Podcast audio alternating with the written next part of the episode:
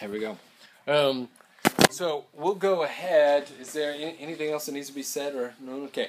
Um, so as you're going, man, if, if a question pops to your mind, hold that with you, write it down or whatever, because we'll give you opportunities uh, at the end to be able to ask those. I may even just let you.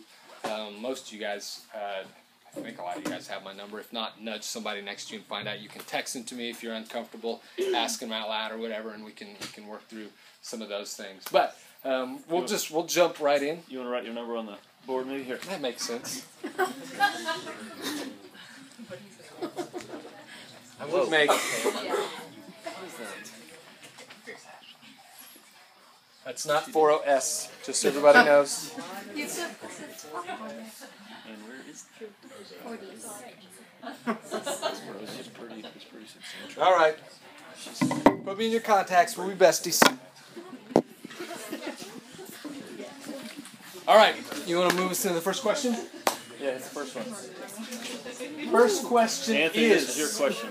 Yes! Basically, there's a couple Anthony questions that we whittled down from uh, the nine slides that they did take up down to one. Um, and so um, you could just insert in parentheses every other word, glory or something like that. I'll be honest, I had to, you know, look up a couple words. Why would he choose to use that word? Um, I have to explain myself So- fully. I think this one may have started with the Lord's ser- servant had an inquiry about. That would be something like then it this. So- I am the Lord's servant. in case there's any confusion. Okay, um, so here it is. Oneness Pentecostals. That is that is a specific group that believes that God is only one. Oneness Pentecostals, Muslims, and other anti-Trinitarian views attack the Orthodox view of the Trinity. That is, they dis- disagree. Um, so, why is it that we believe God is three in one? If there are these views who can put out attacks and shots against it, why is it that we actually hold to that belief, and why do we believe that to be so important? You want to take Yeah. that one, Scout? So I, I wanted to take this one not because I can fully explain the Trinity, um, but I think what was helpful for me to learn about it was, well, let me start with this. Uh, some of you might be might be interested and maybe shocked to know the word Trinity actually isn't in the Bible. Um, nowhere, nowhere in the Bible does it say that God is is one God in three persons.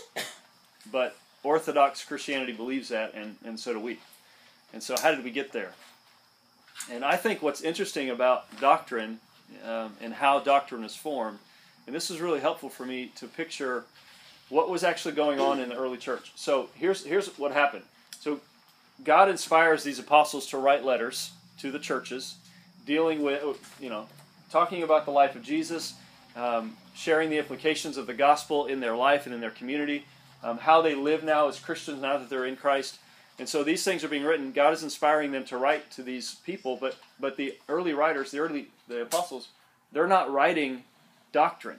They're not creating and defining doctrine. They're just writing letters. Okay? So then you get into the, the, the second and third and fourth centuries, and the early church is, is being attacked by outward groups. Okay? So this Christian group. What do you guys believe about God? What do you believe about um, you know, your, your, your Bible says you believe in one God. Well, the Greek Greek people, well, oftentimes polytheists, they would see that as sometimes even accused as atheism, because you only believe in one God. And then and then Jewish people would come along and say, well, you believe Jesus is God also? How can God be God and Jesus be God? You know, that's ridiculous. And then the Bible, your word seems to paint the picture that the Holy Spirit is God too. So it's confusing. So so the church had to go, whoa, whoa, whoa, what, what do we believe? So they, they compiled, you know, based on God's leading and the Holy Spirit's leading and the church fathers and compiling these books that they believe are God's word. And then they start examining these and going, okay, what does it teach about God? What does it teach about Jesus? What does it teach about salvation? And that's how that's how doctrines are formed. so you, you have these early church councils that would get together to say, this is what we believe. This is what we agree on. Um, these these are major things and these are minor things. And so um, the Trinity was was one of the bigger ones. So here's what the early church was wrestling with as they're studying the scriptures, as they're going, okay, what does the Bible teach about who God is? They're wrestling with the fact that God seems to present it as as unity. So God is one. Um, diversity. There is Father, Son, and Spirit that are all said to be God. And then there is um, equality. So unity, diversity, and equality all seem to be characteristics of God. So how does this work? And so he's he's he's he's he's Father, Son, and Holy Spirit. They're they're they're equally God, and yet it's one God. And so how does this all work? And so th- these are the things we're wrestling with. And and early on there were heresies that came up that wanted to kind of attack. And so you had a couple examples like um, uh, modalism, which emphasized unity and diversity, but denies sorry, u- emphasized unity and equality, but denies diversity. So, so for the for instance, how many of you have ever heard the, the illustration that God is like liquid? Sometimes he's ice, sometimes he's gas, sometimes he's fluid, you know, liquid. You've heard this, mm-hmm. okay? That's that's just actually you maybe you've used that to illustrate because it's like oh that's a helpful illustration. Yeah, that's how he's three in one. That's actually called modalism, and that was a second century heresy that was deemed as a heresy for the church. I've been a heretic because I've, I've kind of tried to use it, you know, think, oh, this is this might be helpful for this ten year old. And no, I was teaching heresy. Um, another one was another one was subordinate or subordinationism, subordinationalism. Uh, Arianism is another uh, way. It's another thing. It's called another view. It's called. But it emphasizes unity and diversity, but denies equality. So this is the sun illustration. Okay, so God is like the sun, right? So you have you have the sun, but then you see the rays. You know, the rays are like this, like Jesus, and then the heat that we feel is like the Holy Spirit. Well, that is subordinationalism because it, what it's saying is God, the sun is like really, really important, and then the the rays and the heat they're they're less important. But so God the Father is major important, and then the Son and the Spirit are less. And so they're again emphasizing unity and diversity, but they're they're denying equality. And then the last one was uh, tritheism, which emphasized diversity and equality, but denies unity. And this is the egg illustration. This is the the shell. You know, God is like a he's like an egg. He's he's a shell. He's the white, and he's the yolk. And what, what that's saying is he's three separate things. So this this view would actually believe it's it's actually three gods. It's not just one God, it's three gods. And so I've used the egg illustration. Third century heresy, right there. I should have handed them a stone. Just hit me, you know. Uh, so, so this is this this is how this is how doctrine is formed. It's because these these beliefs were popping up, and they're like, oh, oh, here's here's a way to explain it, and they're going, well, when you emphasize unity and diversity and you deny equality, you're you're you're moving away from the, what, what what Scripture teaches.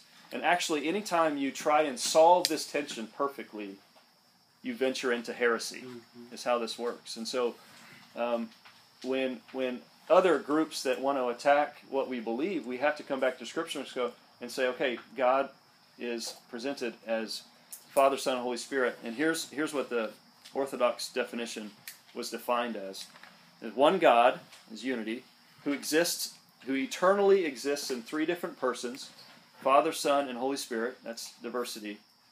All of whom are fully God, all of whom are equal. And of course, that's equality. So th- this is how the church had to kind of come together and say, this is what we believe. And and like you said, this oneness Pentecostal group is, is a Christian group. They just they believe in modalism. They believe that it's it's one God. He just has three different names, three different forms. Sometimes he shows up as Father, sometimes he shows up as Son, sometimes the Spirit, and and we believe that's not the way the Bible teaches. So that's a short explanation. Again, anyway, there's there's tons more. Can Thank you. Real quick, Please. this is the, this is about the only way you can do it. Actually, the only way that you can draw it is this way. This is how the early church did it. Is they said there is God, Father, Son, and Spirit.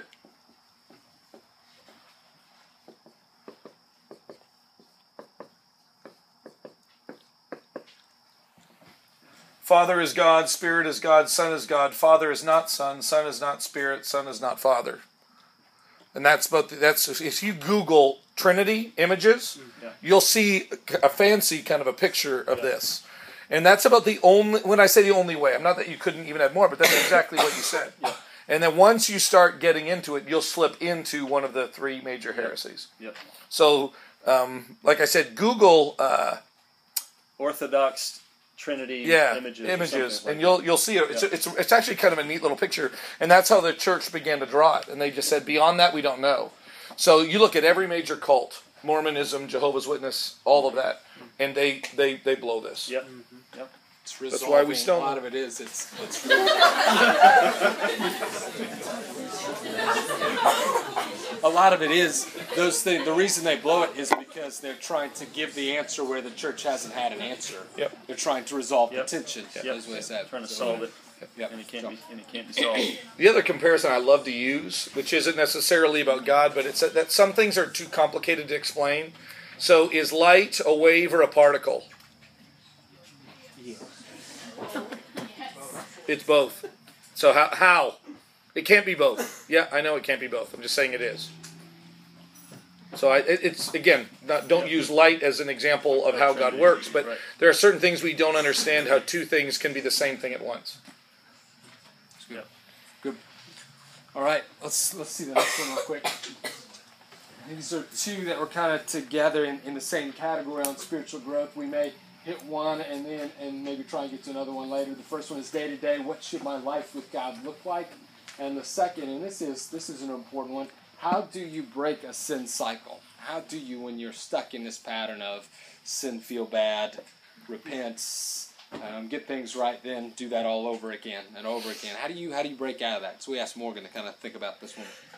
Um, so it's a little bit different type of a question than what Scott answers because it's not as informational and it's a little bit more uh, how to, practical kind of thing.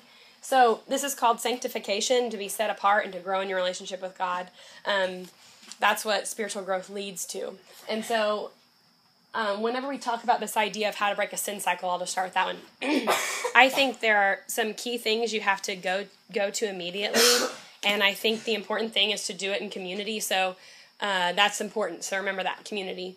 Um, but I think that you need to specifically look at your identity and what you're who you are in Christ. I think that's really really important. So Romans um, six, seven, and eight is a really imp- important place to go. You can look in Ephesians and Galatians and most of the New Testament um, to find out who you are in Christ. Um, and whenever you understand that, then you begin to realize that you actually can be holy. That um, there is a holy, the Holy Spirit is living in you, and that um, Christ has paid in full the, your sin. And so you are actually enabled to live a life of holiness. That's a possibility. So it's no longer a I'm trying to stay away from. It's trying and I'm trying to pursue this other thing because I know it's a possibility. So that helps a, a switch in your mind, I think. Um, instead of not listening to bad songs, I just choose to listen to um, songs that glorify God and, and draw me closer to God. And so it's a different. See how that's different. And so I that's one thing. The other thing I would tell you is that you have to have accountability. If it really is a cycle in your life and you really are feeling that, um, we did a repent and believe series a few weeks ago, and that's what it reminds me a lot of is you feel a lot of regret and shame and guilt, and you want to get out of this thing, but then you you do the same sin again and again and again, and you're just stuck in this rut. Um, most likely, you're keeping that to yourself, or the person you're telling isn't asking you about it. So you need to find someone that's going to question you about it and talk to you about it and ask you about it, and maybe even a small a small group of people. Um, I wouldn't say just your peers. I would say to bring in other people, um, and so I think that really helps because we know that sin um, kind of flourishes in secret and in darkness, and that whenever a light is shed on that, whenever truth is shed on that, that it exposes the, it exposes the darkness and it, exp- it exposes the sin, and so it will help you, I think, see your sin for what it really is instead of seeing it as something that you know is wrong and you feel kind of guilty, but you still are drawn back to it because no one knows about it. it. There's something different when someone knows about my sin and can call me on it, I see it for the ugliness that it is.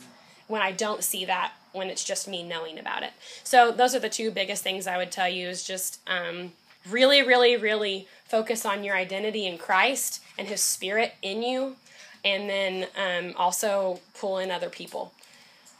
that also understand and follow God. So um, that's pretty important. Don't just talk to your roommate about it if they don't love Jesus. That's that won't help you. Um, and then, or don't talk to someone that loves Jesus that's not going to call you on it because that won't help you either. So, um, the other the other one, day to day, what should my life with God look like? There's a few things I think that you should be in fellowship with Him every day, and I uh, and I think that looks a lot of different ways.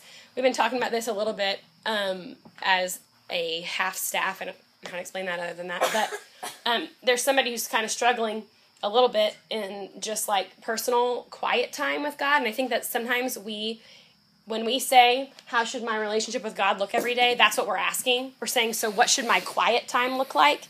And I would just really challenge you that your walk with God should really encompass your whole day. And I think that it can. And I think that it's a pro- it's a very long long long process and it changes and you'll go through seasons because it is a relationship where you will feel really close to him and then where you will be doing what he says because you are in a covenant relationship with him and it's your responsibility to do so and then you might be just doing it because you're just so excited and grateful and you just want to do that um, so i think that there's going to be kind of a wave of uh, I think it's going to change. I think sometimes you will feel closest to him in worship. Sometimes you'll feel, for me, I love to study. And I think because when I study um, about my God, I I fall more in love with him and I trust him more, so my faith is strengthened. And so I think that's why I love to study. And I don't enjoy as much like if someone gives me a book that's like 300, you know, 300 devos to read this year. I don't I can't stick with one of those things. It doesn't help me. I'm like, okay, well that's great be happy today. You know, it doesn't speak to me like studying does. Whenever I figure out who God is or I see Him work in Scripture, I'm just, what? Are you kidding me? And then I find myself thinking about Him all day long, which is glorifying Him. I mean, He's captured my thoughts all day. That's exciting to me. So, um, that's just one of the things I would encourage you with. The next, the only other thing I would tell you is I read this in um, the Hole in Our Holiness book by Kevin DeYoung was really challenging and good for me. Um, and one of his last chapters was talking about this idea of just so now what and how do you kind of gauge this. And one of the things he said that I thought was really good is he said, don't take your spiritual weight every day. Don't check your spiritual weight every day. I don't know if you've ever seen The Biggest Loser. They don't check their weight every day. They're not allowed to check their weight except whenever it's a weigh in. And they do that on purpose because sometimes you gain weight even though you're still doing the right things. And sometimes you um, lose a lot of weight and you're shocked by that because you felt like it wasn't a good week. Things like that. And so they he basically his point was look at your life over um, look at your spiritual life and I look at so my relationship with God over the last few months. Have in the last few months have I grown? Not not yesterday to today have I grown. What I will feel from that is just guilt and shame all the time because I'm going to be measuring myself every little it's just like a like a microscope on myself instead of going, man, yeah, six months ago I was different than who I am today. And my walk with God is different. And I am I am more holy and I am more like Christ than I was six months ago. And um, the warning with that is when you do that and you measure where you were six months ago, if you are not where you were six months ago, you can also see that you've slipped away that that way better, I think, and you can stop kind of counting on who you used to be kind of stop going, oh yeah, man, that was just such an awesome time after that trip and or after that concert or after that whatever and it was so great. And so stop living off of the past. It'll kind of show you which where your trajectory is. So those are the two things i'd say. I'll say at, to piggyback off something she said um, i would say don't set aside time for god. Don't set aside time for god. See see all of your time as God's time. Yeah. And that really does change your perspective. It's like, okay, I'll I'll give God ten minutes this morning, and the rest of the day is mine. You know, um, this is where we talk about integrated faith. It's this is a it's a realization that God is not just there for you in the morning when you wake up, but when you have a cup of coffee, or He's not just there when you when you go to bed and you have your Jesus calling book. He really wants to be a part of all of your day and your decisions and the tests you take and the when you're with your friends and when you're playing sports and all that stuff. So, but you wouldn't, you don't argue, you don't argue against a no. specific time in the word yep. in that. It's just limited yep. to that or something, yep. right? I just it's it's more of a shocking statement. Yeah. Don't set aside Yeah. time for God. what? You're a pastor. You're supposed to say that. And, and I'm, I'm I'm using it just to go, wake up and realize all of all of your day is His time. Yeah. You're not And- your own, but you've been bought, Yeah. right? And then I think it frees you to go, man, I get to get up and spend time with him in the Yeah. morning, some some intentional time in his word. And then I'm going to spend time with him as I'm getting ready for school. And then I'm going to spend time with him as I'm walking to class. And then, I, you know, so it, it's just a different way of thinking I about it. think it's also good to recognize that there's different degrees of intimacy. You know, Yeah. and I, I like to be reminded that like ev- all of marriage is not sex, and all of marriage is not doing the dishes, and mm-hmm. all of marriage is not going to work and providing for my family. Like all of those things are marriage, and I would even say that's why almost try to find certain degrees of texture as well in your life. And if all you know is doing the dishes, then don't be surprised if you hate your relationship. And if all you know or if all you want and you're not happy unless you're in, I mean, I, I meet very spiritually immature people who only know to feel alive when they are the most intimate with God. Yeah. And that's just immature.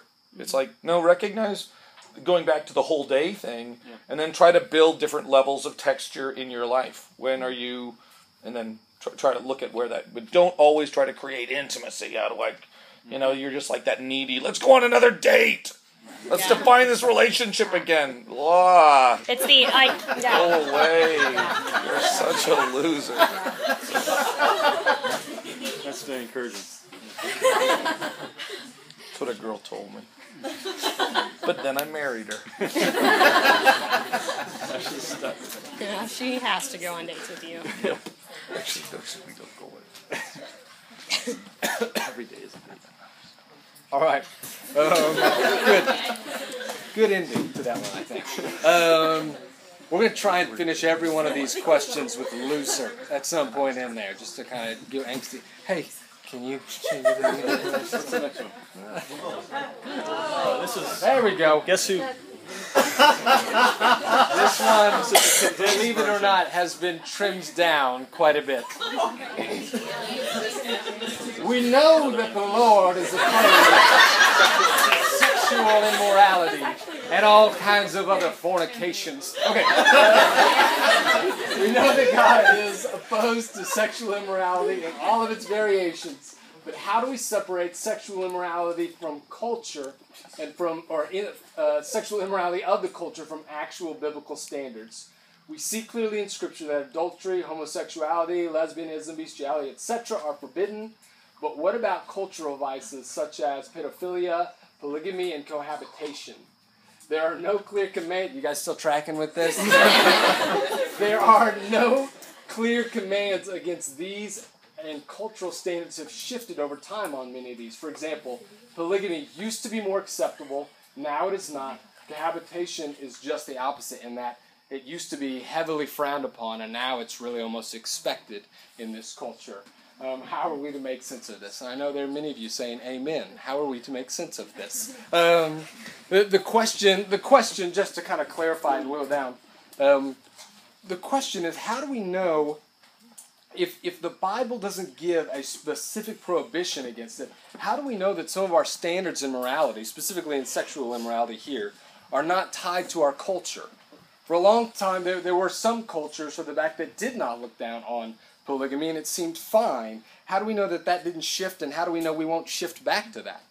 There's some that didn't, for a long time, pedophilia has been looked down on. There are parts of the world where that's actually starting to open up again, and people are not seeing that as a bad thing. How do we know? And the Bible doesn't give any sp- specific um, things against it. So when the Bible doesn't speak directly against something, or do we just go with the culture, or how do we work through those things? I, I, I like this question actually because it's rooted in a deeper issue, which is what is the Bible for, and like how do we read it? What's what's its purpose? Because this is actually, um, by the way, I'll, I'll get to explain that in just a second. But this is actually one of the um, major arguments that's being used in the homosexuality debate right now.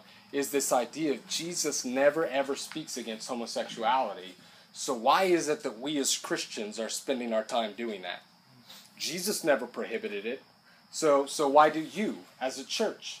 Um, now, never mind. Uh, never mind the fact that I actually think he did speak against it, um, and I actually believe that um, the Apostle Paul, uh, uh, who speaks under his inspiration and authority, speaks against it. Um, those are different discussions for like another another section maybe later on. Um, but even setting that aside, what this gets at, I believe, is how do we read the Bible and, and what is it there for? I think that people who read the Bible this way, the Bible does not speak against it. Jesus doesn't say anything against it, so therefore it's free game. Are misreading and misunderstanding what it's for. It's whether or not they would see this or say this or not, they are reading the Bible as though it is a long list of rules and prohibitions, um, a moral guide, and therefore, since it's a long list, if if one specific rule doesn't make it in the list, I guess we can do that. Jesus doesn't speak against this. The Bible doesn't speak against this. So since it didn't make it in the rule book, I guess it's I guess it's okay. But but that's not the way the Bible was written, and you guys know that. Um, that the Bible is primarily written, I believe, to convey to us truth about who God is and what God is doing, what He's done, what He's doing, what He will do. And, and so it's specifically showing that, and then of course under that umbrella you get all you get all kinds of other things like who we are in light of that, of who He is and what He's done, how our lives are designed to live with him. And so, yes, there are rules in there, but all of those are built around what does it look like to align ourselves with those truths about God?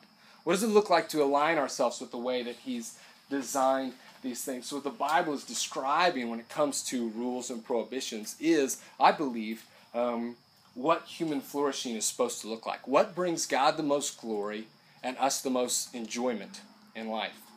Um, so, for example, you will not find in the Bible any verse that says, Thou shalt not smoke crack, right? okay? You won't find it there. But like we can get a pretty we can get a pretty good idea when we read the scriptures and understand the way life is described and the way it's supposed to be lived out that, that like addiction to drugs doesn't fit in that. It doesn't fit in that system. Let me give you one more example and then I'll give my answer to this question. In Matthew 19, when the Pharisees come to Jesus and they ask him, what, what do you say about divorce? Is that lawful for us or not? Jesus does not simply just say, you can't do it. No, it's bad. That's the rule. So you're stuck with each other. Okay? Deal with it. That's that's that's the rule. No doing it. It's it's a wrong thing to do. That's not that's not where Jesus goes directly. What Jesus takes them to is the beginning and what the design was. Mm.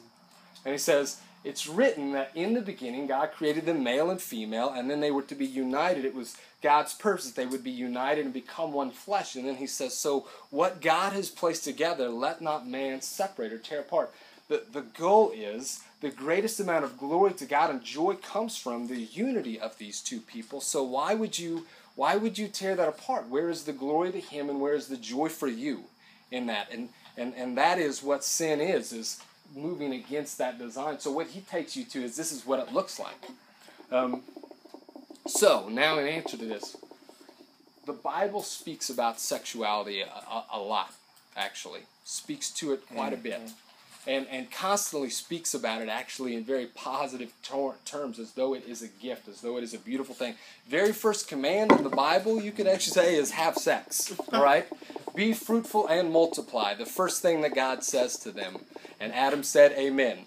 And lo, it was so. And and so and, and so this is the so it speaks about a lot. However, in every situation, um, without exception, every time sexuality is spoken of as a beautiful and good thing, it is always in the context of a man and a woman in a covenant marriage. Mm. And we never get, so we never get any hint of of health or beauty or God's design and the way that everything was supposed to work in any other context of romance or sexuality. And so when we can look through these things, does the Bible speak directly against pedophilia? I don't have to have a verse. Mm-hmm. I can say, does that match up with the design that the Bible goes to over and over and over again? Does the Bible speak against homosexuality? Yes, I believe it does. I know it does. But even if it didn't, I get to ask this question Does that match up with the way the Bible describes the joy of what marriage ought to be and the design that fits God and His nature over and over and over again? And that's how I run through these questions. It's not, can I find a verse that says yay or nay? But how does this line up with the picture that is described over in, in, in Scripture again? And that's where we, no matter how the culture shifts, in any one of these areas, we, we overlay these things on top of God's Word and see if it fits into that. And, and that's how we work through those things. I don't know if there's anything that would be added on to that, but. Um, yeah, I'll just we'll wrap up there and, and, and move on to our next question. I come from a Christian family that recently moved to a new town, but despite having a few months to look around, they still haven't really tried to find a church. As their child, I don't feel it is my place to confront my parents about this. What should I do? Jim? Yeah. um, you know, I get this actually. I get this question a lot um, because, and when we talk about this as a staff, I've, I've dealt with a number. I when I say you, I mean kind of your age group, where all of a sudden you look at your mom and dad, who have been your like your spiritual leaders for most of your life, at least many of you, I mean, not not all, but many of you, and then you go away to either college or some other kind of experience and then you go back and you realize, wow, in a very short period of time, I outgrew my parents. My my commitment, my uh, um, I would I would even say like the the growth that I've gone through, and so now I really care about being part of the body of Christ. I'm listening to what Morgan just said, and then I go and I talk to my mom, who's been leading me now, you know, all the way up until 18, and now after I've got this bigger picture, I have no idea what to do. So have any of you ever experienced the pain of realizing mom and dad really aren't very committed to Jesus, and now you are? So what do you do? And I would say this. I would say number one, um, you don't get the option of just doing nothing. I'm not a big fan of do nothing. So um, I think that the, the step number one is not should I do something or not. No, you need to do something. So the answer is yes, you have to do something. The second piece I would say is so then what do you do? And that is where it's almost too big to try to explain. It really depends on. I would ask questions like this: Is you know, Bree, do you believe that your parents would respond positively or negatively to where you're at? Because, for example, if you were a hellion, and then you went away to college, met Scott and Drew and Morgan, and became like Jesus, and then came back, your mom and dad are going to be going seriously you're going to come and talk to me, Mr. Mr. Prodigal or Mrs. Prodigal. You're going to now all of a sudden kind of take this. Yeah, tell you what, let's give it some more time. So if you've been living rebelliously, find Jesus your freshman year, come back and try to act like Mother Teresa. It, they may not they may not be able to respond to this. See what I'm saying? So there's so many variables. So I, I what what I've actually always tried to do is to engage in spiritual conversations no matter where they're at. Okay? And so if I were you and, and you were dealing with that tension, and I would even say this every one of us is dealing with that tension to some degree. Okay?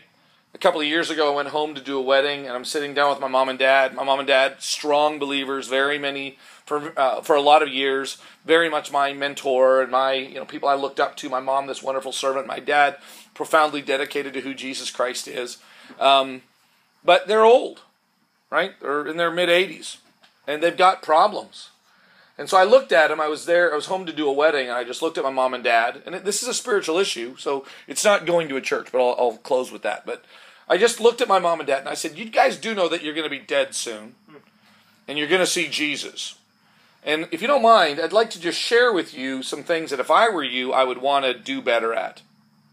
You know, Dad, sometimes you." And I started giving some advice, and uh, and you know, we started that argument at about 9.30 at night. You know my family. Uh, we finished it. We yeah, you know my dad. We finished it around three to four in the morning, and so it went up and down. It truly went up and down. Okay, but I just remember thinking I've got to say something, and and here, here's my point. I learned that I needed to stay in the conversation. That it got ugly. Um, that it got who are you to tell me? And I said, listen, and I had to backtrack a little bit and kind of work my way through it. But I felt like I needed to say something. And what I ended up finding out from my parents' perspective is that we're able to hear me. It just took about six hours to get it across. And I remember as I was even processing that, realizing probably should have had this conversation a long time ago. They even spoke truth into my life in terms of some areas where I could have even done a better job. So it was literally a little bit of this give and take. Okay? And I just, walking away from that experience, I thought that was just really, really, really, really helpful. In terms of the the the the piece of you know my parents aren't finding a church, I would say this: you are not going to be your parents' spiritual mentor immediately. I mean that that is pro. I've seen it though. I've seen college students be this way. Um, they come away to college and their mom see this new person, and your mom is now wanting you to lead her. And I've seen that happen. I would even say that's you need to be a little careful with that. Um, but I would say take somebody else, get some, so get someone like Morgan or Scott or Drew or somebody else, and say, listen, like how do I navigate the the specifics of that? Because the danger is is that you're the picture of spirituality, and so you want them to do exactly what you do.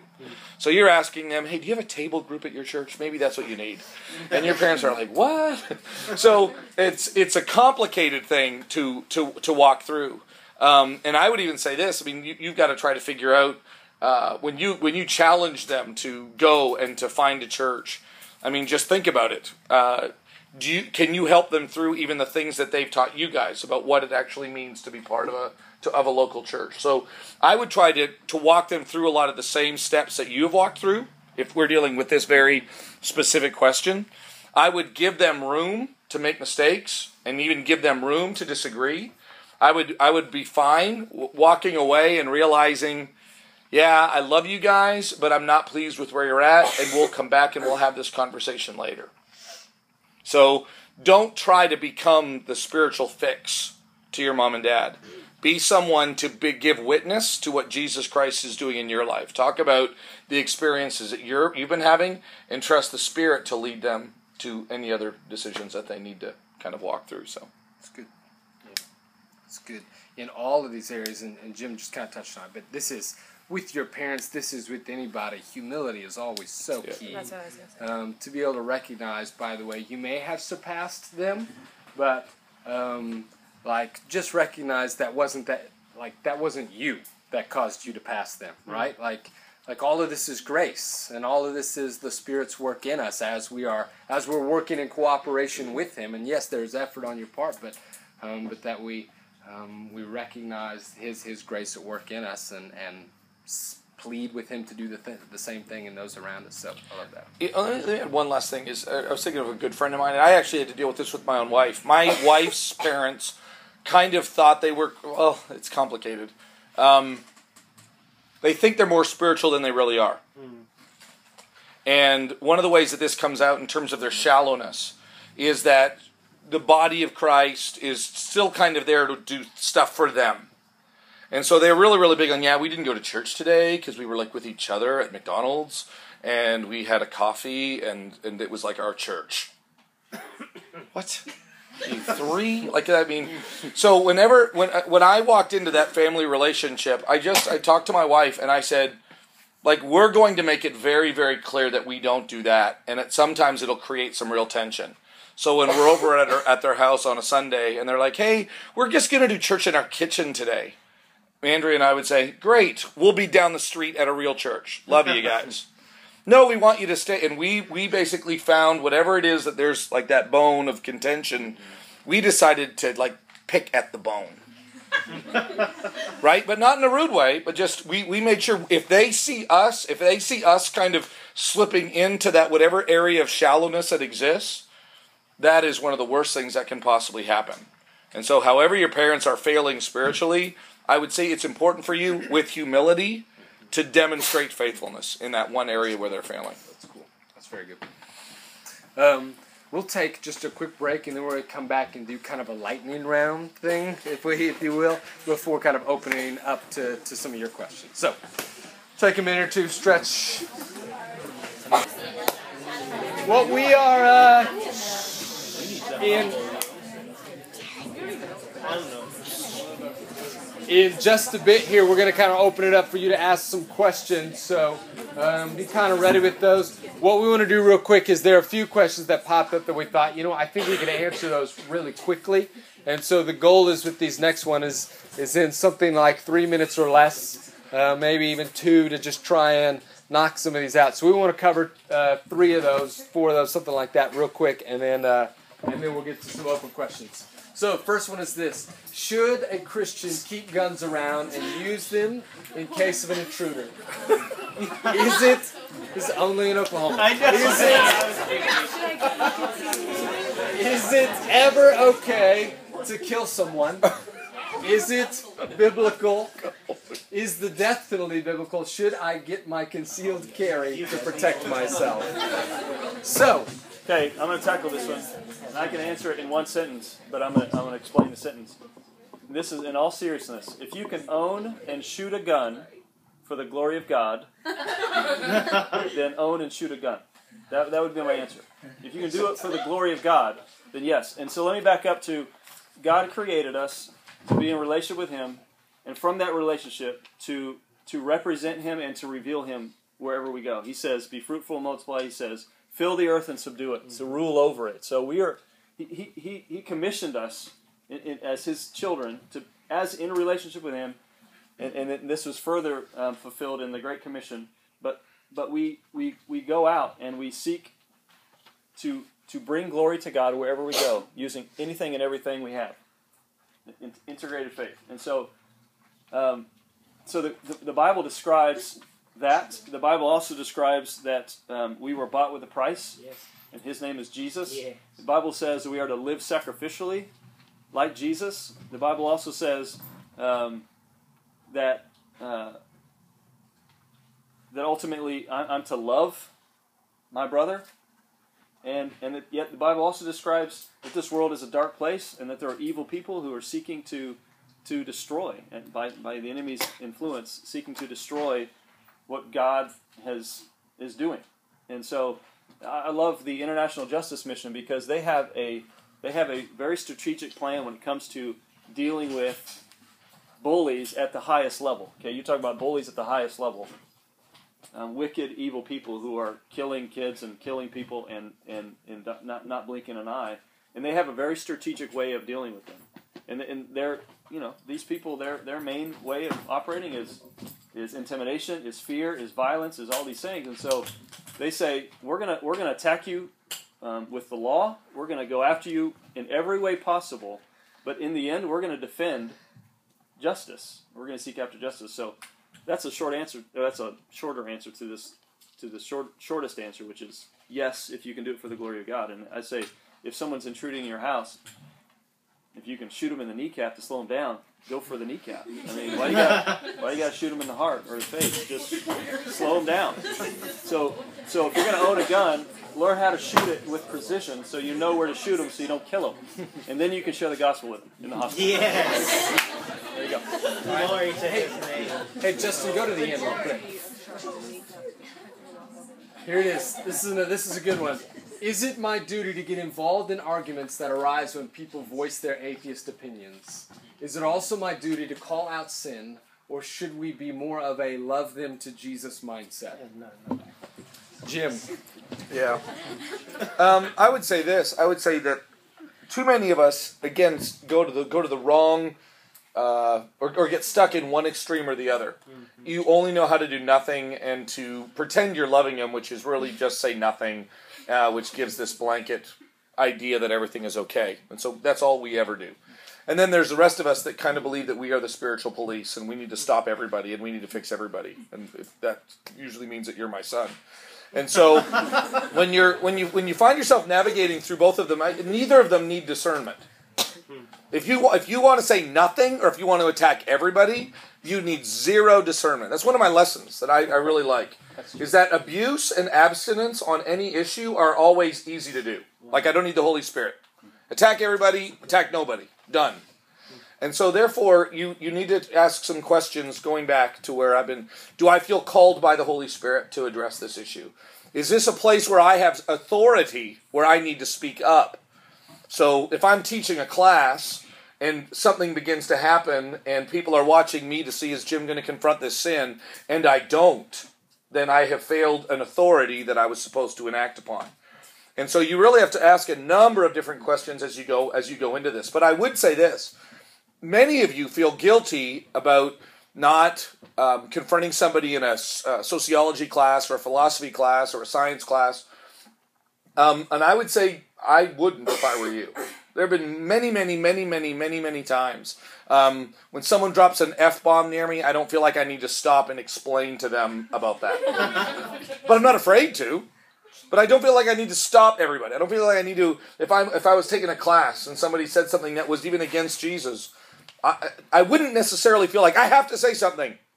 I would I would weigh out all these other things in terms of trying to discern whether or not I should or whether I shouldn't. And I would say be careful being really utilitarian, meaning only say it if you know that it will be effective. No, sometimes I need to say it if they're all going to laugh at me. Mm-hmm. So I, I don't like any kind of formula that says always or never or always say it if you know they're going to do this. No, sometimes I need to say it, and if Dalton just laughs at me, I still needed to stand up for it, and if you got it or not, or vice versa. And so look for ways to become more and more dependent on the Holy Spirit, on when to say stuff. And, and, and I would just say the biggest thing I've seen with people of your age is I don't think you need to attack everything. I think um, if you hear about somebody drinking underage or touching someone else inappropriately, weigh it out. Like discern it out and ask, am I being a coward or am I not being a, like am I just not saying something because I'm a coward? Maybe I need to say something then. And so you have to navigate um, each situation. Um, that's how I'd answer that. That's good. That's really good. Um, let me. There's a couple more that we can go to if we if we if we need to or if we have time. But let me kind of take this moment to open it up. And is there anything on on your mind or on your heart that you want to ask? Elena. Hi. um, okay, so I'm going home soon, and I'm kind of nervous. Um, and one of the things I'm nervous about is kind of losing whatever growth I do have here, because like our church at home is kind of like sleepy and. You say sleepy? Uh, yes.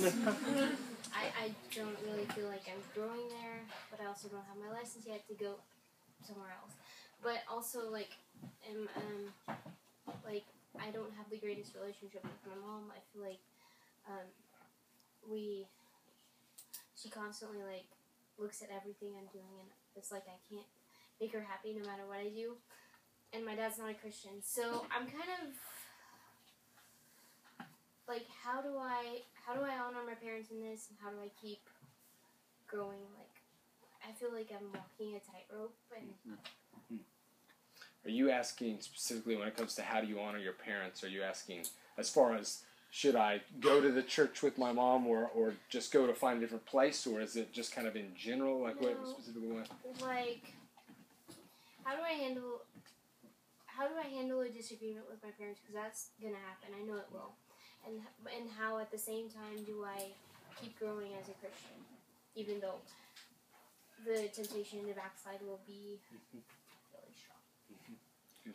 I'll, I'll, I'll, I'll say um, one with humility is how you have a disagreement with your family, seeking understanding and you know what they're trying to get across to you, listening to them, um, but also being able to speak truth and share what's going on in your in your heart and mind and life. Um, but in terms of growing, I mean, God uses those things especially as catalysts for growth. And so, if you're seeking Him, help, His help to help you navigate this relationship with your parents, then you're growing. Then you're going to be growing. If you if you get done with an argument, you're really upset, and you call a friend, and you you, you express to Kelsey or to somebody, "Hey, this is what happened, and pray for me." That's growing. Um, if you seek the scriptures because you need you need to know what Jesus says about, or you need to know how God can comfort that's growing. And so, and, and even I would say because of the situation you're in, because you're going to a church, not because you you necessarily want to, but that's where your mom's taken you. Can't go anywhere else. See that as God's provision. Like that's where God wants you. And so then start to look for what He has for you there, and, and what you can hear from Him. I, I think I could go to to almost any church with and if this is where God has me and go, okay, God, what do you want me? What do you want me to learn? I don't care if I'm to false. I don't care if it's Beth Ethel on the organ.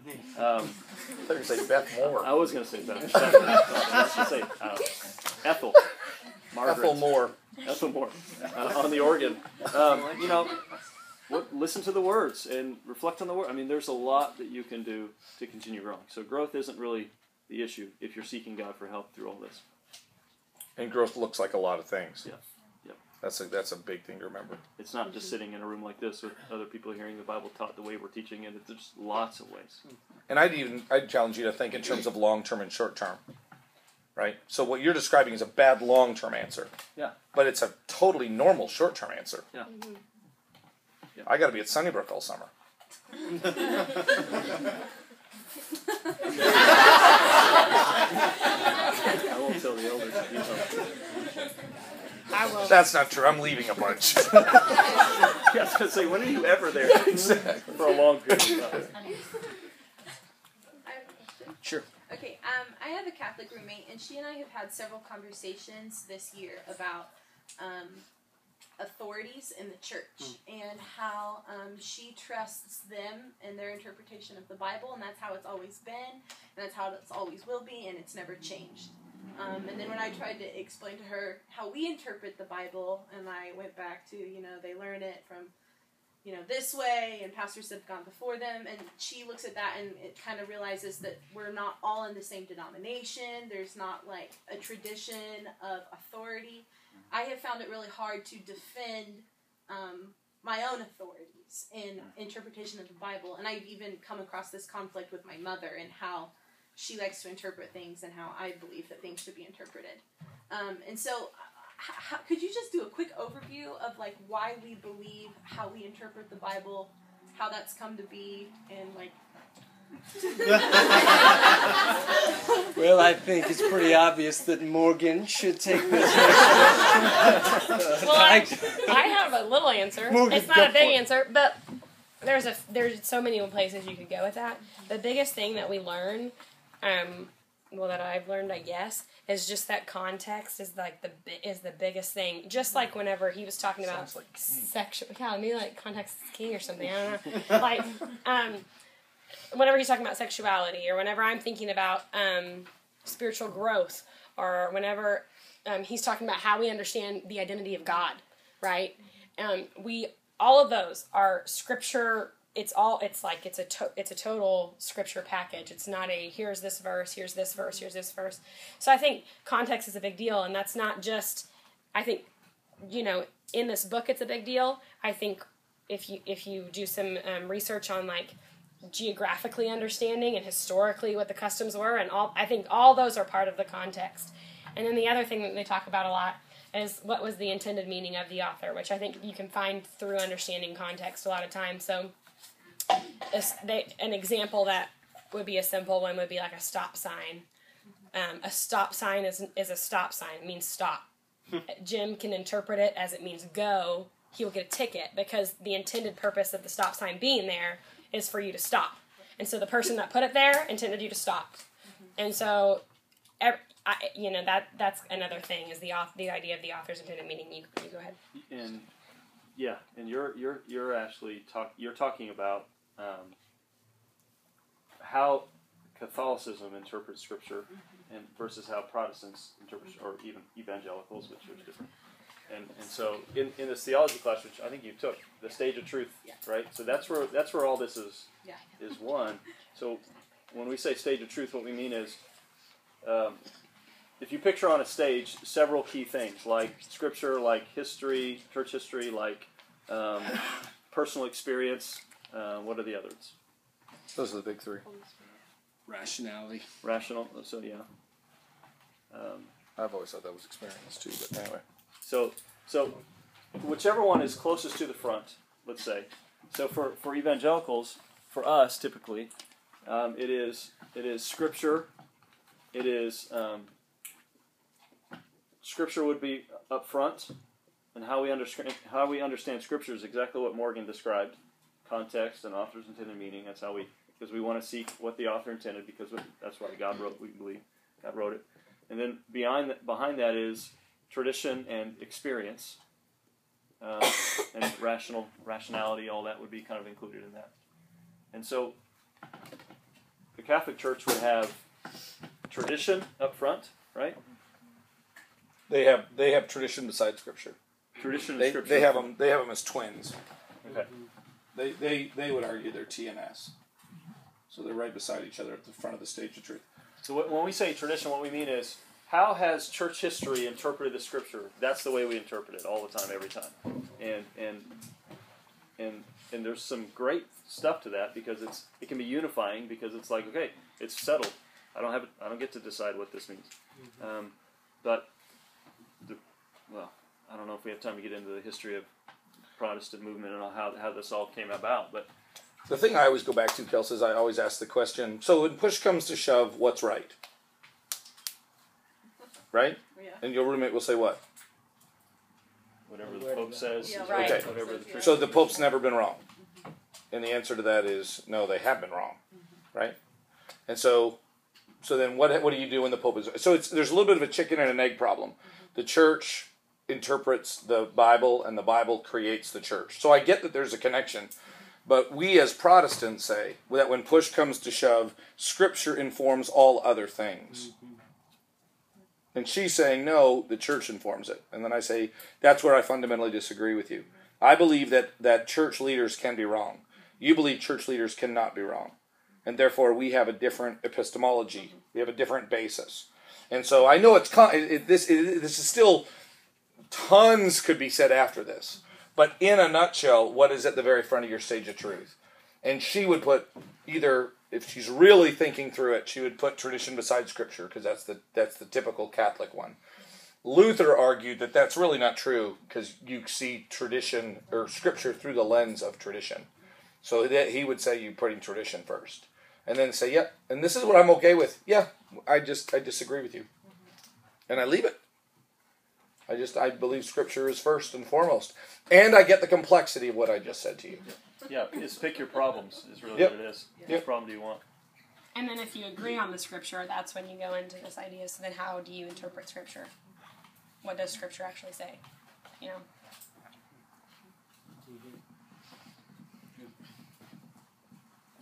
Coming back here, Alvin. Um, so, just kind of piggyback on uh, what About a sleepy church. So, this summer, most of us are going to be away, and uh, most of us are probably going to go back to the hometown or something. And we were to visit a church that we have been visiting growing up, and now that we are in Stillwater and there are great church church movements here, and when we go back, we realize that oh, the church we've been visiting when we were growing up is sleepy right now.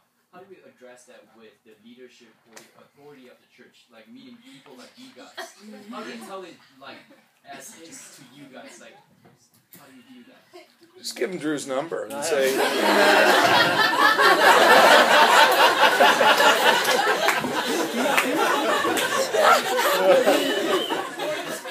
I just ask everybody why they can't be more like Drew and Scott. That's kind of what I do.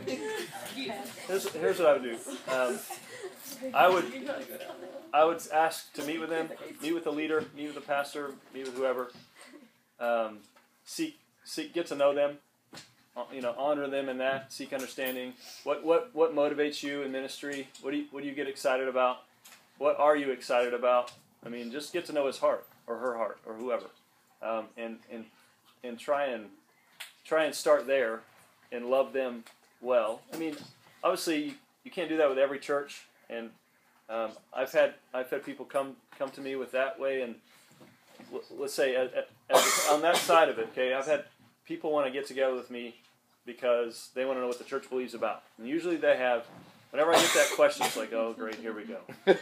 You're going to want to know about predestination. You're going to know, you know. And I've had extremes. I literally in two weeks, I had one guy call and say that that we are totally wrong because we believe once saved, we, we don't believe once saved, while we save, or at least I did at the, I didn't at the church I was. And then the other said we, we are totally wrong for.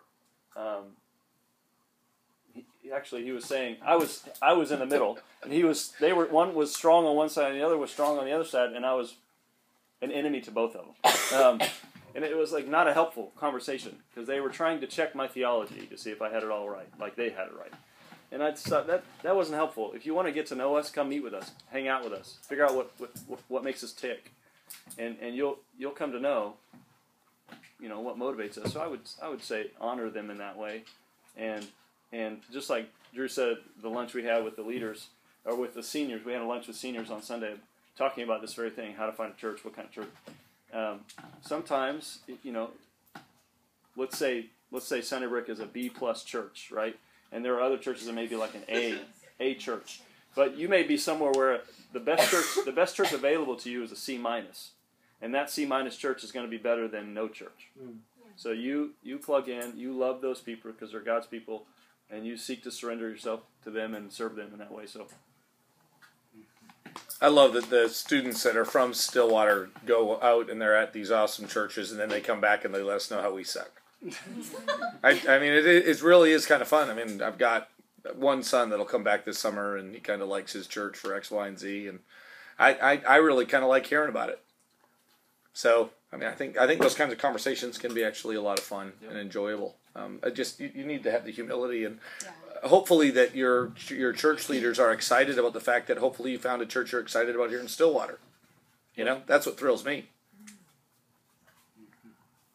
Yeah, I would just ask constantly be questioning yourself on are you asking are you wanting to talk to them to prove a point? Or Are you wanting to talk to them because you love you love the people there?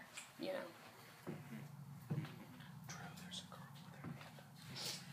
Um, just because, like, you guys are talking about it's better than no church, um, I feel called right now, and actually since I was 10, to be a part of a, uh, well, I'll just say like the Peace Corps and not um, ministry, like as a mission trip, which has always been really hard to convey, to church going people. Like my aunt, for instance, has always been like, well, why don't you find a missionary calling? Like, there's so many, and I'm not opposed to it. Like, trust me, I'm not like, no, like, I'm not going to be a missionary, but um, I mean, it's just weird since 10. Like, it's just always been something that I've always been interested in. But with doing that, like, I, there won't be a church probably available. And if there is, like, that would be great. But how do you go about, I guess, communicating something like that where it's not very popular? Like, obviously, going on a mission trip would be way more popular in the church, but that's not where I've been called. I've been called to be people who aren't Christians in all areas, which is, like, terrifying.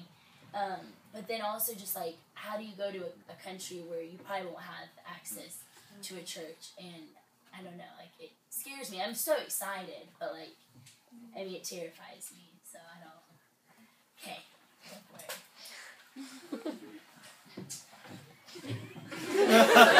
for Good. whoever, I My car's just right outside.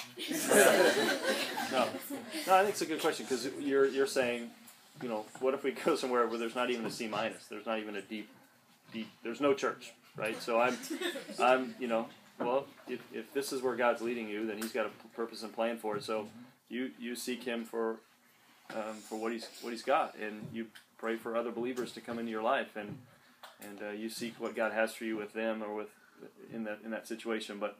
Um, but God will sustain you in that. I, I trust and believe that. And as far as the, the first part of that, um, this is Jim's one of Jim's favorite things. Let let the truth be the problem. I just say I I feel called to do this. So what am I supposed to do other than what do I what I feel called to do, right? So Who uh, who corrects you when you're when you got it wrong? God. Wait. you No, but, future but- question. Like, Yeah, who- yeah, Is like I mean, like, like with like a person like who tells me that I'm wrong for doing Peace Corps, Like no, no, no. But I'm saying like let's say down the road. Let's Oh, say let's say like I, I totally agree. I totally agree with Scott. Okay, three years down the road though, Right. all of a sudden you're not making good choices and you're Oh. tripping and stumbling and falling. So what does your safety net look like? And I and I don't even know if you have to answer it. I'm just saying back home or Yeah, like Yep. I mean, that's the the part that I, I, I totally love that. I mean, I, I, I if you were my daughter, I would be excited for you, and then I would say, but you do know like we're going to be talking regularly. Like I'm, I, I, you don't have to do these things, Right. but they're not normal.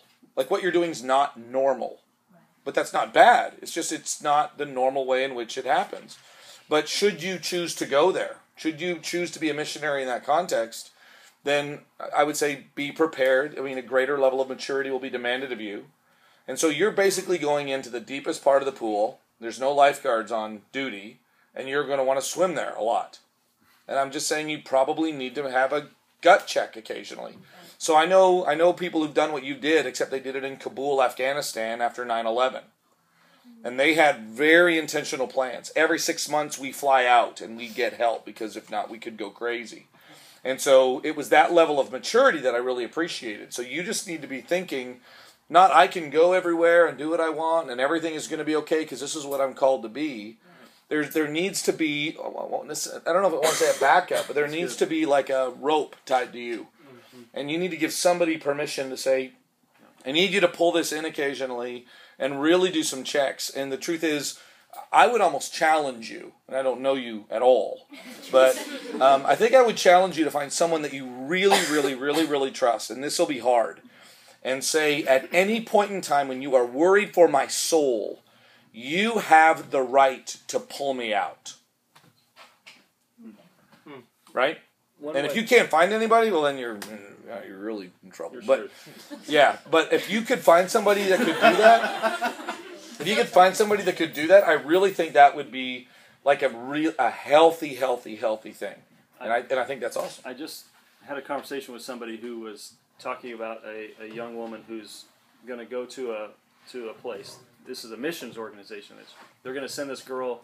Uh, she's she's graduating, I think, from here. They're going to send her to a place where there's hardly any Christians, and and the the level of support and care that they are setting up. It's going to take a year or two for them to get all this in line for her to go. So, what would be interesting is for you to talk to mission organizations and find out what what do you do with when you send somebody to this these kinds of places mm-hmm. with no churches what kind of support do you provide for them and then that would be a good plan for you to start setting up here because um, the way he was describing it was we, he, he said we've done this once before and it was a disaster. She ended up being converted muslim and she came back and we thought she was going to stay and she ended up trying to have a relationship with this guy and bring this guy over and so that was that was she goes she said we learned our, our lesson and this time we're going to make double sure um, this is actually I was talking to Brent Prentice um, that we're make double sure that the person we send over there is going to be ready to go she's going to have a level of support we're going to have a plan in place all that stuff so anyway And even to be aware that you're in a dangerous place would be helpful. Let me read this real quick, and then we'll get one right over here where afterwards. So let me let me read this real quick, because this has been this has been kind of the big event. Sometimes during my quiet times, I feel and hear the Lord speaking to me, but it feels like a foreign language to me. What are ways I create a better connection to understand His guidance? Um, so even to kind of in general, this idea of how, how do I how do I live in such a way that I am more able to hear and understand what God is speaking to me and saying to me?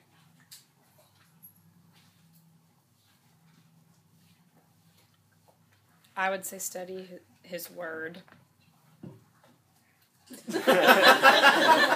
Your turn. Yep, I would have said the exact same thing. Yeah. I, I think it's the most underestimated. Is the I I know God's voice because it lines up with what He has already said, Right. and so that's one of the big. When we try to bypass that. By the way, I do have a copy of that Jesus calling book. I didn't realize how dumb it was until I started reading it. But if um, somebody, no, but they're not not intentionally. Wow. Okay. Yeah, I don't know how. um, I would say I would say that the more that you the more that you study uh, what the known word of God is, i.e., His word, then it's easier for you to discern whether or not it's true when you're hearing it without it being the written word of God. So that's why I think that's critical. I. Well, if I, if I were kind of adding, I feel like we're kind of building these same things, saying the same thing. But I, I have found in some ways, some ways I feel like God speaks to me is actually through like is is direct like scriptures that have been kind of memorized up in here that mm-hmm. have come at a specific time. I also feel like I discovered, and I, I this is anecdotal, so I can't I can't mark this down and say this is the way it works exactly. But in my own life, one of the things I discovered is when I made a commitment some time ago that I'm doing what it takes to make sure I'm spending time with God and, and specifically in His Word on a regular basis. And I started getting up early. I discovered that I wasn't actually hearing tons from Him in those moments. That like as I was reading the Bible at five thirty in the morning wasn't just coming alive and off the page to me, right? Um, but then it was like I looked up one day, I started journaling, like I felt like I had these thoughts, and I felt like God had been laying on me, and I started just kind of writing out them. And I had to almost bullet point because there was so much. And it was one of those weird, I look back and I go, I, I can't remember a time when I felt like God was saying so much to me that I almost couldn't even keep up. You know, I'm trying to, I got to have it all on paper. And, and I really do, I think I'm connecting that to um, this willingness inside of me to pursue Him no matter what it takes and to push things aside. And so even if in that moment as I'm reading God's word, it's not I'm not getting something directly right at the moment, but that God is using his word and he's using community and he's using his spirit as I'm seeking him and making every effort to do so. He's speaking to me in ways that, that I, I really can say that I don't think I had experienced, um, at least in some time, if, if maybe ever. So um, let me get over here real quick. Whenever I saw John pointing. This it was my question. Okay, come on. Okay. Okay. Um, so as of late, I have encountered some what I would call more charismatic believers, and I don't think. Did you just did you meet Anthony last week? Or? Oh, okay. Um, and I don't. We've talked about this before. Um, and I don't think they're on the side of let's go to a worship service and speak in tongues and not have an interpreter and just kind of have a really unorganized worship. Um, but they kind of talked about how, um, as believers, we should try to walk by the Spirit by, I guess, speaking with the Spirit in our own way and like in tongues. And like that's something that, as an individual believer, like on your own, that you should be doing. And I'm just wondering, like, I guess, is that biblical? Is are we allowed to call on the Spirit to do that? Is that a spiritual gift to be able to talk differently? I guess. Prayer language is it, is it mentioned once? The heavenly language. Yeah. Well, I think it's fascinating. The Apostle Paul says, "Do all speak in tongues?" and the implied in the Greek construction is no. So I'm always, I'm always, I, I have no problem with it. And then I always wonder, but why are you trying to make everybody else do it? I don't, I don't quite understand. I mean, truly, I, I don't understand it. It's just like, um, I, I don't know if there's, uh, there definitely doesn't seem to be the biblical admonition. For example, if we, if we just read um, Galatians, Ephesians, Romans, I'll give you a lot of them. First and Second Thessalonians, we probably wouldn't get anything about that at all. First and Second Timothy, Titus, Philemon, and so it's it seems to be out of balance, is what I would argue. But I don't know. But I don't know if it's bad. So I just I don't panic about it one way or the other. I guess it just it seems like the emphasis is kind of a yearning for something. It's a little bit. I, my, for me, it goes a little bit back to the intimacy question. It's when I feel most intimate, and I would go, oh, I kind of see that. It's like people that always everything's a worship song, right? I, so I kind of understand it, but I wonder, are you okay with other forms or other kinds? So it's the excessiveness that you seem to be describing that would make me kind of do a red flag, not the idea in and of itself, right? Does that make sense? Yes. Yeah. So like, um, and then I would also tell you this: I've been amazed at the number of times where I think, "Are we saying the same thing, but you're just more excitable than me?" Do you know what I mean? Like it's like my mother-in-law. Just kind of going back to what Drew. My mother-in-law. Said, oh, God just told me something. What? For God so loved the world, He gave His only Son, whoever believes in Him shall not perish but have everlasting life. Okay. Anything else? Yes. And then she just. And I'm just thinking, I think if I just started talking like that, I mean, it, I might sound like you. Or I meet people, you know what the Lord just told me? Guess what the Lord just told me? Guess what the Lord just told me? And yet I, I sometimes feel like the Lord tells me a lot. I just don't act like He does. Mm-hmm. And so sometimes I wonder if it's a bit of a personality piece sometimes. And therefore I try to empathize with them. I try to kind of understand where they're coming from. And so I, I try to not make it into a fight. And I I don't know if that makes sense, but I, I just I really have spent a lot of time going, I bet you if I talked like I bet you if I took everything I thought and said, I think the Lord told me, we'd be the same person. I have, I have, I have genuinely asked for the gift of tongues. Um, I think I was trying to count in my head at least twice, maybe three times in my life, and it's it's never happened. Um, but but I have brothers and sisters that that it has, Mhm. and so it's awesome. I think so. I don't know if that helps you, but it's just it's just the, it's it's the this is my experience, and everyone else should have the same experience that he's describing. That is like it's not actually not not scriptural, but Same here. I'm, I'm on the same spot. I go through seasons of kind of seeking that. And there's First Corinthians. He talks about eagerly desire the greater, Greater gifts, gifts. like you ought to. It's okay to pray for gifts and to seek after gifts. And so I take those. I pray. I do also remember that in the context, Paul's saying don't worry so much about tongues and worry about greater gifts than that. It's kind of what he's saying in prophecy. But in those moments, I'm also going, I know what you're saying, Lord, but man, I really like that too. That would be so cool. Um, but but it hasn't happened yet. But I really do. I think it's okay to like seek those things Yeah. and and say, God, I, you know, just just as Jesus says that like. Which of you, if, if your son asked for a fish, you'd give him a snake? No, you're going to give him good gifts, and, and your father knows how to give good gifts, and that's not a promise that he'll give everything. It's a promise that he's a father who knows what is good and, and, and does what's right in these things. And so I trust I'll, I'll seek that some more, and if he does, wonderful.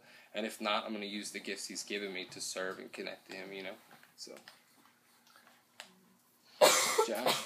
That's one. day. so Yeah. for some of us graduating and going into like um, like professional work environment, like we were meeting all these people that we want to have like a professional relationship with, but like we don't want to like not say anything about being a Christian or you know that way when it comes up a conversation, like we still want to be able to have this conversation. Like, is there any advice you'd have for like how do you like introduce yourself or not say like hello I'm Josh I'm a Christian Just, like, make it a part of who you are You do what Jim does. Hey, you want to get to lunch? My name is Jim. by the way. Let's get together. I'm I would Jim. say this: How do you do it now? And I would say, if, I mean, if you if you're doing well at it, keep doing that. If you suck at it, change something. um, no, but I'm serious because I really think it. I don't think there's much of a difference. I don't think. I don't. I don't think it's going to be like now that I'm a lawyer, and now as I talk to other lawyers, we've got a different rule. Um, I, I think it would be very, very similar. And I would say, if you are good at that, if that is a kind of a natural thing that you're at, I would literally keep doing what you're doing and bear greater witness to who Christ is and what He has done in your life. And if if that's something you've not done well at, then I would seek out other people, men particularly, in your line of work who do well at this and ask them how they do it. Seek wise counsel and say, listen, I know other teachers, for example. Um, find other godly teachers and say, how do you live out your faith in this work environment? And follow, and I would say, for the most part, follow their example the way God made you. Don't just don't just mimic, but follow their example like you. This is also a unique time for you as you're transitioning from student to employee um, to to be able to really understand why you are working and what why God has given you the ability to work and so the theology of work, if you will. You know, so like Tim Tim Keller's Every Good Endeavor book would be a great resource for you to really understand this is this is why I'm here. So you knowing why you're there is going to give you greater confidence to be yourself in as a as a follower of Jesus. I think. good I would also argue, your- like your primary job isn't to evangelize people. What? You're a pastor. I know. no, but your primary job is to glorify God in everything that you do. And a part of that is going back to your thing. And a part of that is evangelizing. But I can't save any, anybody. I can just bear witness to what Christ has done. And that looks like so many different things. And I think sometimes we only think evangelism, that's part of the problem. Is I only think I can do it. I met a, just a, a guy at Taco Bell a few minutes ago. And I asked him, his kids came up. It was, dude, it was weird.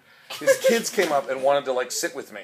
and it was this awkward situation. I asked the guy a little bit about wh- what he what he did because I thought it was somewhat of a normal conversation. And he looked at me and went, "I'm a father." I went, "Okay," and because he wasn't going to let his job define him. And I got this big long speech and how he doesn't have a driver's license because he doesn't believe the government should know where he lives. So, but anyway, that's another matter. But I remember thinking to myself, like, he's making a bigger deal out of this than it needs to be. Yeah. You know, I'm not going to let this define. I'm a father. I'm just thinking, dude, that's just weird. Yeah, he's trying to prove a point. So let, like, let evangelism come naturally from you, and uh, find the fullness of how God will use you. I do that sometimes with like, um, I'm in the middle of trying to adopt um, uh, my son, and so I'm in this realm of it's just really kind of odd because everything I do stems from my identity in Christ, but that identity in Christ has no merit in a legal system from their standards, and so it's just kind of weird. And so I, I I was talking to Ryan Benson about this this morning. Like, it's just weird because I want to say everything I want to say, every argument I want to make, every way to stand up for him. I want it to start with it, it this because this is what I believe. This is this is my life, and I can't always do that, and it wouldn't be wise for me to to do that because you know I I, I do I believe God has put Quan in my life, and I believe God will see that through. You know, and so I trust that He's going to do that, whether these people are broken and sinful and wrong, or whether they know Him, and I have to give Him glory mm-hmm. through that. So how do I glorify Him through this process without just making it? I want everybody to know I'm doing this because God told me to. you know, I I have to weigh that on because I don't even I don't even know if that would glorify Him. Really, I think people would be really turned off by that sometimes. So. Um, I'm a father. Yeah, yeah, and then you're, what do you do? You show up and you tell hundred people just creepy experience. It's not yeah, it obviously it didn't go as he wanted. He wanted you to go, man. I'm gonna start doing that. I'm gonna start telling people that. Jim is going to tell people about that. I am. in Sunday sermon. Okay, we'll uh, we'll we'll stop here. I know, like I got a text here. I know there are other hands are up, but you can still come. We'll we're still here to chat or whatever. If you have questions, and we'd love to chat about that. If if you are graduating senior and you didn't make it to the lunch, I do have just a sheet about church stuff and about what this next phase looks like that I'd like to give to you. So um, come find me after that. And that is it. Um, be watching face. This is kind of our last official thing until um, not this coming Sunday, but the next one we have a cookout. Be watching the Facebook stuff to find out about other events that may pop up here in the next week or two. All right. There's no official thing next Thursday, but I wouldn't be surprised if something ends up going on here. So something will happen next Thursday.